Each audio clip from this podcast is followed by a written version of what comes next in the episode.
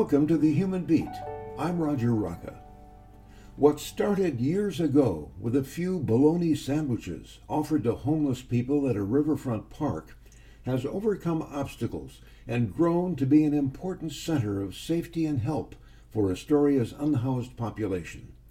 Now, Lifeboat Services is contracting to resurrect Astoria's warming center as well. Lifeboat's executive director is Oz Orak, who goes by Oz because his given name tends to throw people for a loop. Osar. A lot of my family calls me Osark. Uh-huh. And what's the derivation of, of your name? Is it? It's Palawan. You have been now for how many years running lifeboat services? So it started as uh, Filling Empty Bellies. Right. Uh, I took over as executive director of Filling Empty Bellies in 2020, Mm-hmm. About mid June-ish, uh, when Erin started the Beacon Clubhouse under NAMI. At that point, the Beacon Clubhouse was operating uh, out of the First Baptist Church, Mm-hmm. uh, the basement there. Uh, I, that's when I started looking for. I started pounding the pavement, uh, uh, cold calling, and uh, just looking at uh, vacant buildings uh, in and or around town. Uh, Erin had started that sa- that mission back in around 2017ish, uh, looking for spaces. Uh, since that time, up until we found this space in 2021, um, we had put approximately seven different proposals. We had made seven different proposals to different buildings around town, including the Orange Building over at the other end of town that's still vacant and, and was then. Um, and whenever we would get to, or whenever Filling Empty Bellies would get to explaining what exactly would be happening there and who would be served, it was a hard no. And filling empty bellies goes back even beyond that, though. That was some years before. 2014, Corey Buck started feeding lunch um, to people out of the back of her car, Right. and quickly started, you know, with with her friends and um, uh, like like-minded individuals. Uh, brought on a bunch of volunteers, and so they they made a schedule and just started feeding lunch in the park. That's what they did, and then provided coats and more uh, and uh, and gathered gathered co- uh, clothing, warm weather clothing, and whatever it is that they could provide. Well, given given what you what you found, what you faced, how did you finally land the building at 1040 Commercial? What happened there? Uh, it was a combination of luck and, uh, yeah, I guess luck because uh, I reached out to the uh, the owners of that building and uh, we scheduled a. We, I gave them a brief description what it is that we wanted to do. They were like, "Let's schedule an on-site meeting," and so we did. And um, Erin was there with with me, and it, we come to find out that so they they knew Erin. Erin's family from when she grew up in Cannon Beach. They actually belonged to a ch- to their, their church, and so it was you know they basically what ultimately they what they said ultimately was yes it's the right thing to do let's do it go ahead All right. And you, you know, your first years there, you faced some pushback from the neighborhood. How is that going now? yeah the the uh, the one, the Facebook page concerned citizens of Clatsop County or Astoria or whatever that that came about as a direct result of our opening on Commercial Street. Uh, since then, it's calmed down because uh, basically um, their their fears uh, their fears were um, didn't didn't come to fruition. Like you know, we didn't ruin downtown. Uh, tourism didn't turn away because of uh, 1040 commercials uh, activities, um, and there hasn't been any more violence on our street or right there than there is anywhere else uh, in in the county or in the city. Uh, and we've done everything that we we feel like we've done everything that we can to mitigate any of any of that. I mean, we have I have stuff, steadfast rules for our participants. If you're utilizing our services, you can't hang out on our block, uh, no matter whether we're open or not. Like, and if you do, you get a, you know there there are consequences. Uh, so uh, we've we've done the best that we feel that we can to keep the uh, keep the peace with our neighbors and uh, uh, citizens alike. So now, you're you're the person who's going to be running the warming center in the winter. Well, our organization is yes. Your organization is. Yeah, yeah. So before we even entertained uh, absorbing or partnering or uh, you know taking over the AWC operations uh, or the warming center services uh, i- i- with with the Astoria Warming Center. Uh, we had fully intended on and had plans to open up emergency shelter, not emergency shelter, but shelter, year-round shelter at 1040 Commercial. Since we moved in there, that was our plan. Low barrier shelter downstairs at night, and then uh, daytime navigation services uh, during the day. And we planned on doing it all there, also with the Beacon Clubhouse on the upper level. So, to answer what, what it is that we have going on there now is uh, daytime navigation services uh, in the lower level, and that's filling empty bellies. And we have computers uh, available for resources, wi- Wi-Fi, uh, fa- fax, phone. Um, we run the TV with shows all day. We have coffee available in the morning with, um, you know, a light breakfast or pastries or whatever it is that we were uh, l- lucky enough to get donated. Mhm. Um, we have washing machine and dryer for people to use. We had a clothing closet, but we have since moved it up here because I'll get into that as well. Um, we're going to move daytime services up to the 1076 um, space that we're in now at the church that used Mhm. to be the Astoria Warming Center. So my vision, our vision is daytime navigation. I want a bank of lockers. I want to um, lease Just, out. just to clarify, we are sitting now talking in the basement of the Methodist Church, Yeah. which is where the warming center used to be. yeah. Okay, and so what's what's the balance between those two buildings now? What's going to be here? What's going to be at uh, 1040 Commercial? This will be daytime at the church space that used to be AWC is going to be daytime.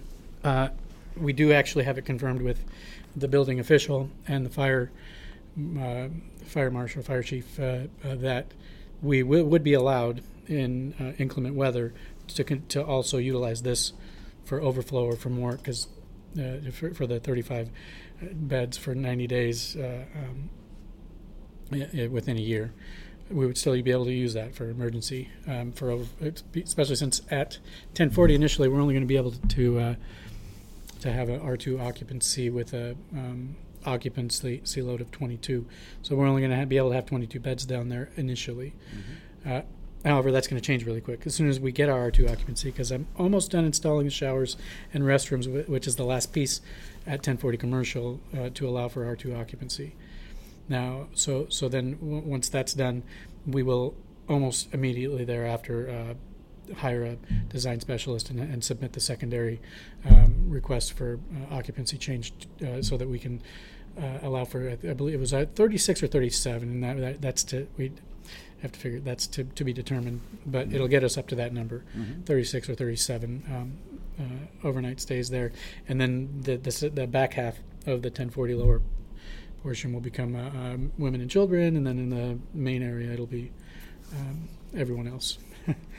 so when that happens, we're not going to do daytime services down there anymore. So a lot of the concerned citizens' concerns will no longer be uh, a thing there on that main street because we're moving them over here, and we think uh, with this larger space, because I mean it's almost five thousand square feet here. Uh, I want to have potentially bring in a, a nurse once a month or however often we can we can get a nurse to come in here.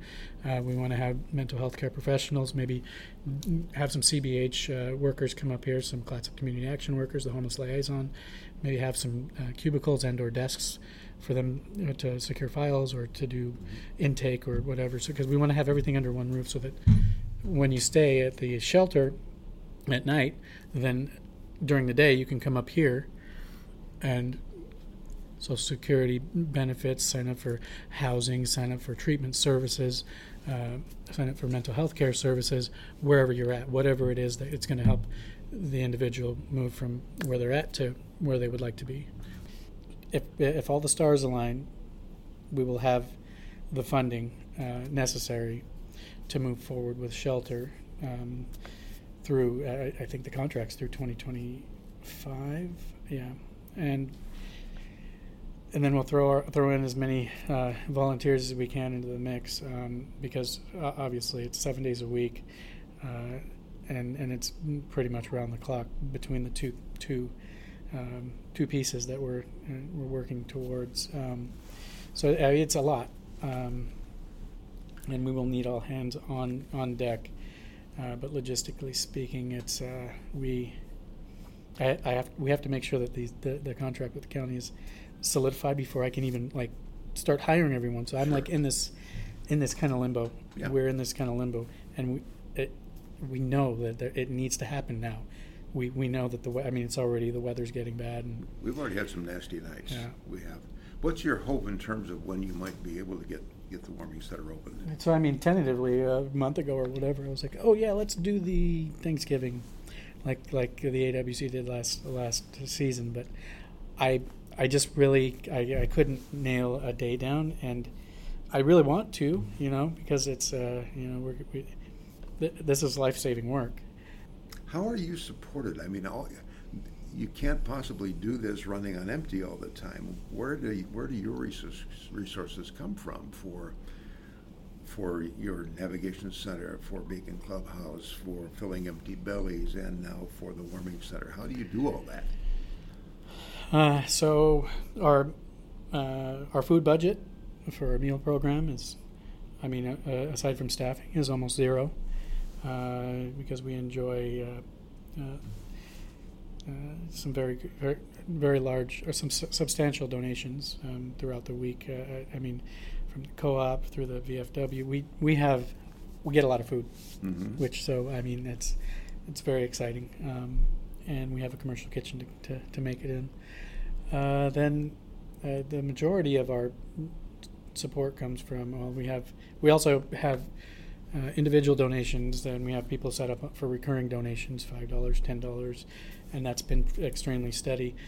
Um, and I guess I shouldn't have said majority because the majority has come historically from foundations Mm-hmm. since we opened up here. Uh, we have uh, attained most of our funding through foundations, and that's not something that necessarily can is not sustainable. We we need recurring funding. Mm-hmm. We're we're we're working that way. You know, I feel like we've done a lot with uh, with with few resources. Um, so yeah, every year we apply for grants Right. It's always a through, chase. through foundations and wait at the edge of our seat to see how much, if any, of it we're going to get, uh, to see if we're going to be able to continue on through the next year. Um, and with the award of the state money, and then and then finally having the county, uh, you know, they, they, they gave they gave us some more money to help us with the um, with the showers and whatnot. We still don't. I mean, all of that it's it's it's baby steps towards re- re- repairing some uh, not not necessarily healthy uh, relationships uh, that you know that we've had with uh, the powers that be or the Mm-hmm. uh, the the leaders of our our, our uh, community here. Um, and that's just, for the most part we've been uh, throughout the years just kind of pretty much ignored uh, and, and and even just you know just kind of shooed uh, aside because uh, the services we provide and the individuals that we provide them to uh, are not looked upon very highly um, amongst uh, a, a lot of the powers that be. There are perceptions too of who who the homeless are. Uh, that they're all coming from somewhere else because of the richness of our services here, or so on. I'd, I'd like to hear your take on that. Well, uh, being born, uh, having been born, I'm I was born and raised in Portland, uh, and and I can tell, uh, and and I feel comfortable telling anyone that uh, would say anything like that that, that it's just simply not true. Uh, Portland has many more resources than than we do, and any houseless person um, who would choose to come here, knowing how knowing how few services we have, and the type of weather that we have here on the coast, it's just not. That, that's just not true. There are no. We don't have. Re- we are the resources, and we're not even up and running. yeah. Well, let me ask you another question that probably would be even more irritating, and that is, what about the people who say, "Oh, they're homeless because they want to be"? That's. Uh, I, I mean, that's something that's. Uh, that that mi- thought that mindset is uh, is something that's that's wrong or broken within our, our society. That that anyone would would, would think that there you do have, and they're far and few between. You do have individuals who they love the the quote free lifestyle of being, you know, not not tied to anything and not like, but that's not ninety nine percent of Right. the individuals out here on the street. Even if they tell you, "I like living out here," I can promise you, if you dig a little bit deeper, you'll find out that it's not true. We at Lifeboat Services and myself and we we believe truly that what we are attempting to do is what is going to begin to affect change and to to, to help to change the tide of the, the homeless issue, homelessness issue here. It, it's the first steps, but the main piece that needs to be addressed that is not being addressed in the correct way. Everyone knows that it's there. Mental health care services, because one, one thing that uh, that you people will also say is, oh, they're just a druggie. They you know they just like being out there so they can do their drugs.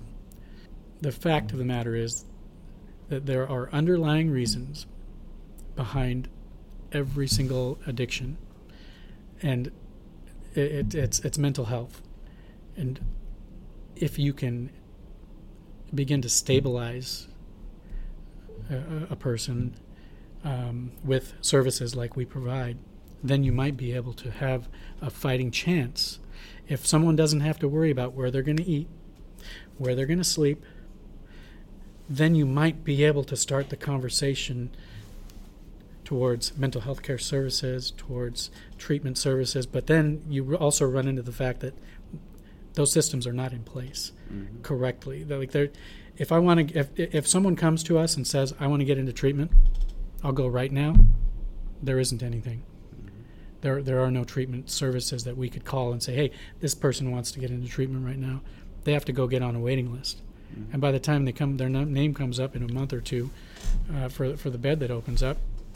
They're already off and running. They and so so many times that's just over and over again and so that, that that's where, where a lot of people will get to the to the point they're like oh no i like being out here it's fine because they've given up they, they they don't have any hope you know and and and our services are the beginning to that hope Uh, Well, Amy Baker, who runs Clatsop Behavioral Health, would say exactly what you're saying. If there was a space, it's very difficult to have effective homeless services when that person is back out on the street yep to make it stick. Yep.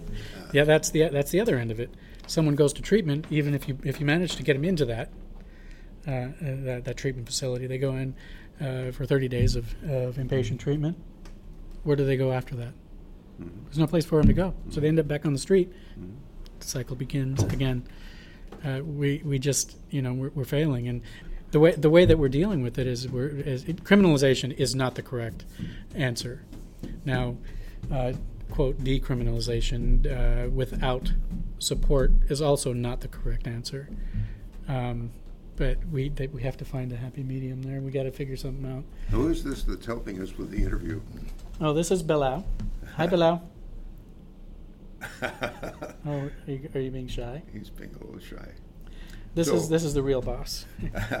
so if you hear hear a little noise in the background, it's because we have a a young uh, assistant in Two- the room with us. How old are you?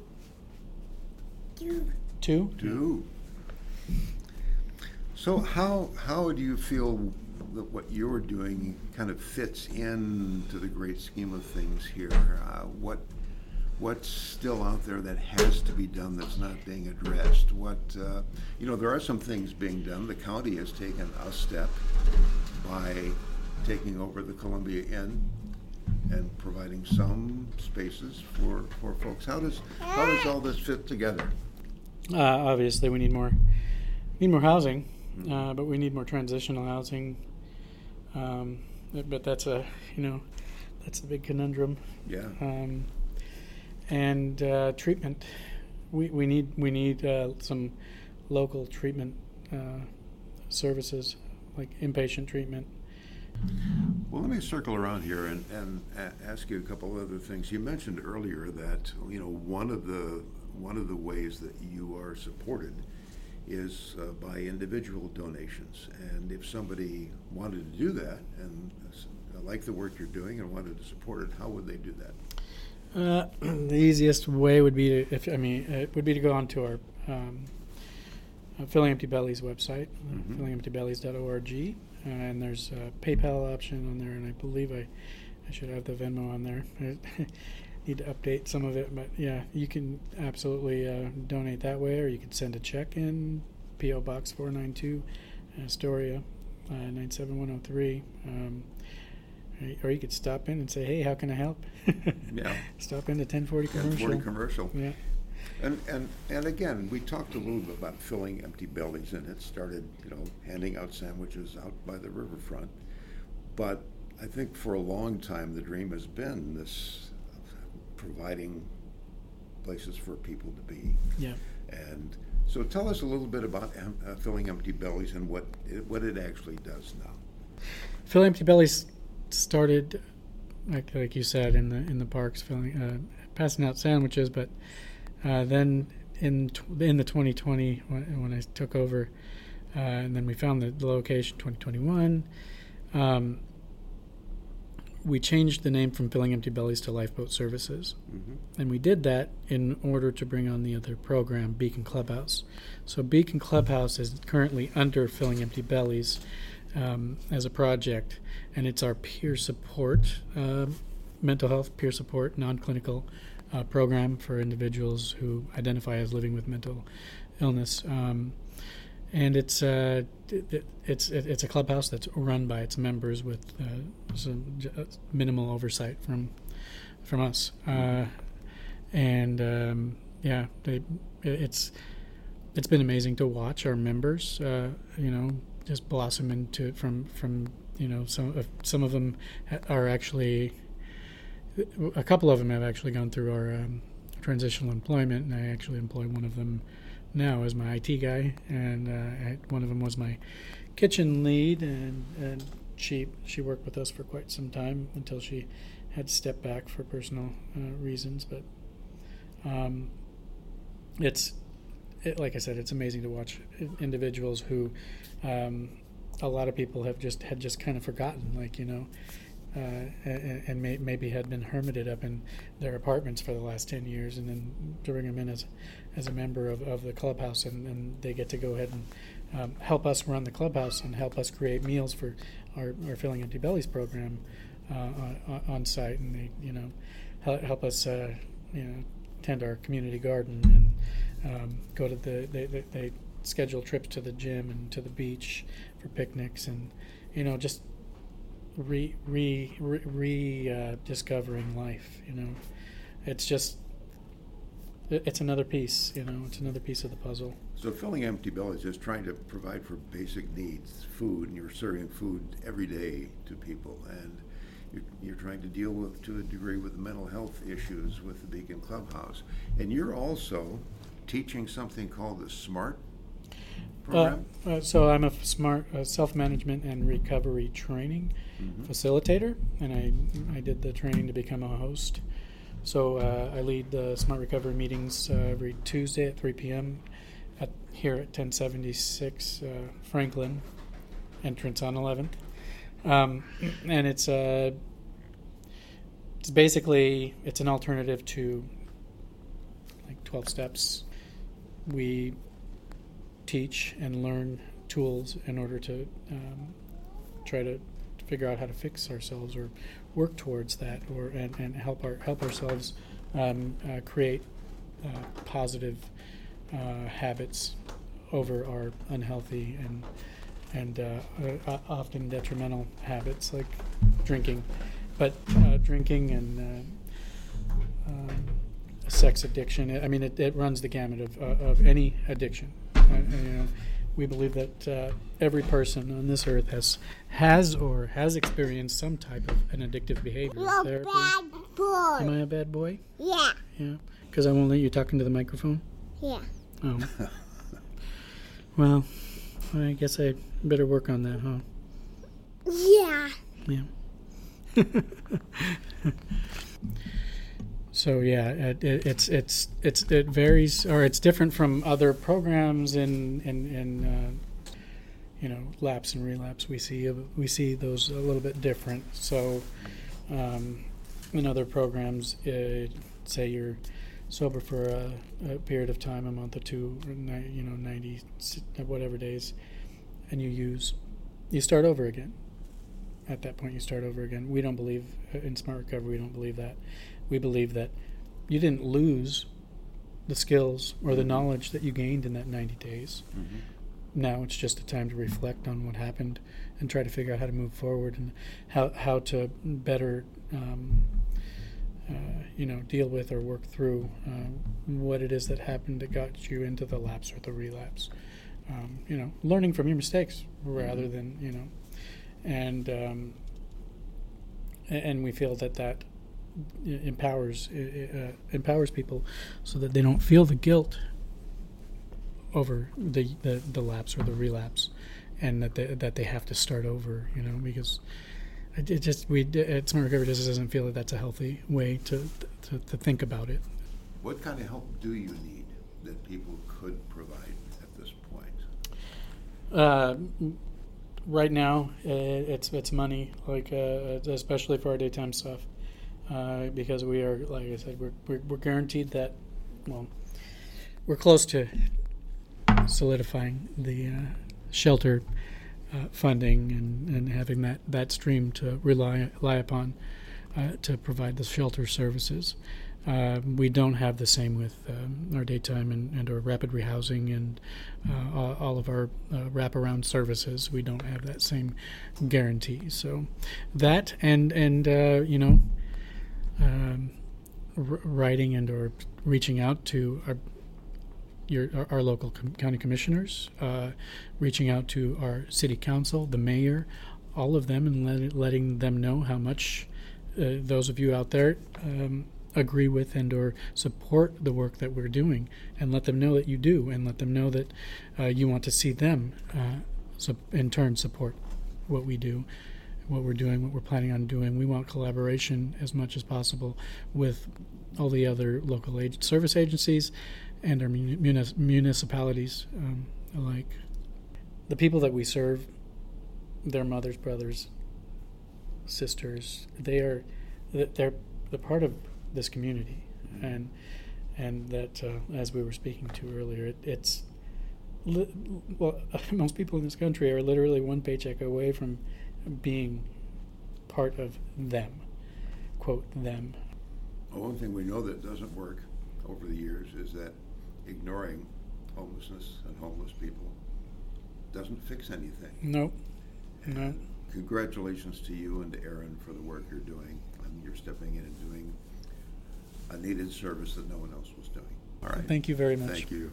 We've been discussing the multiple issues of homelessness with Oz Orak, Executive Director of Lifeboat Services in Astoria. Oz and his wife, Erin Carlson, have become the sole providers of several critical services for Astoria's unhoused population. This has been the Human Beat. Thanks for listening. I'm Roger Rocka.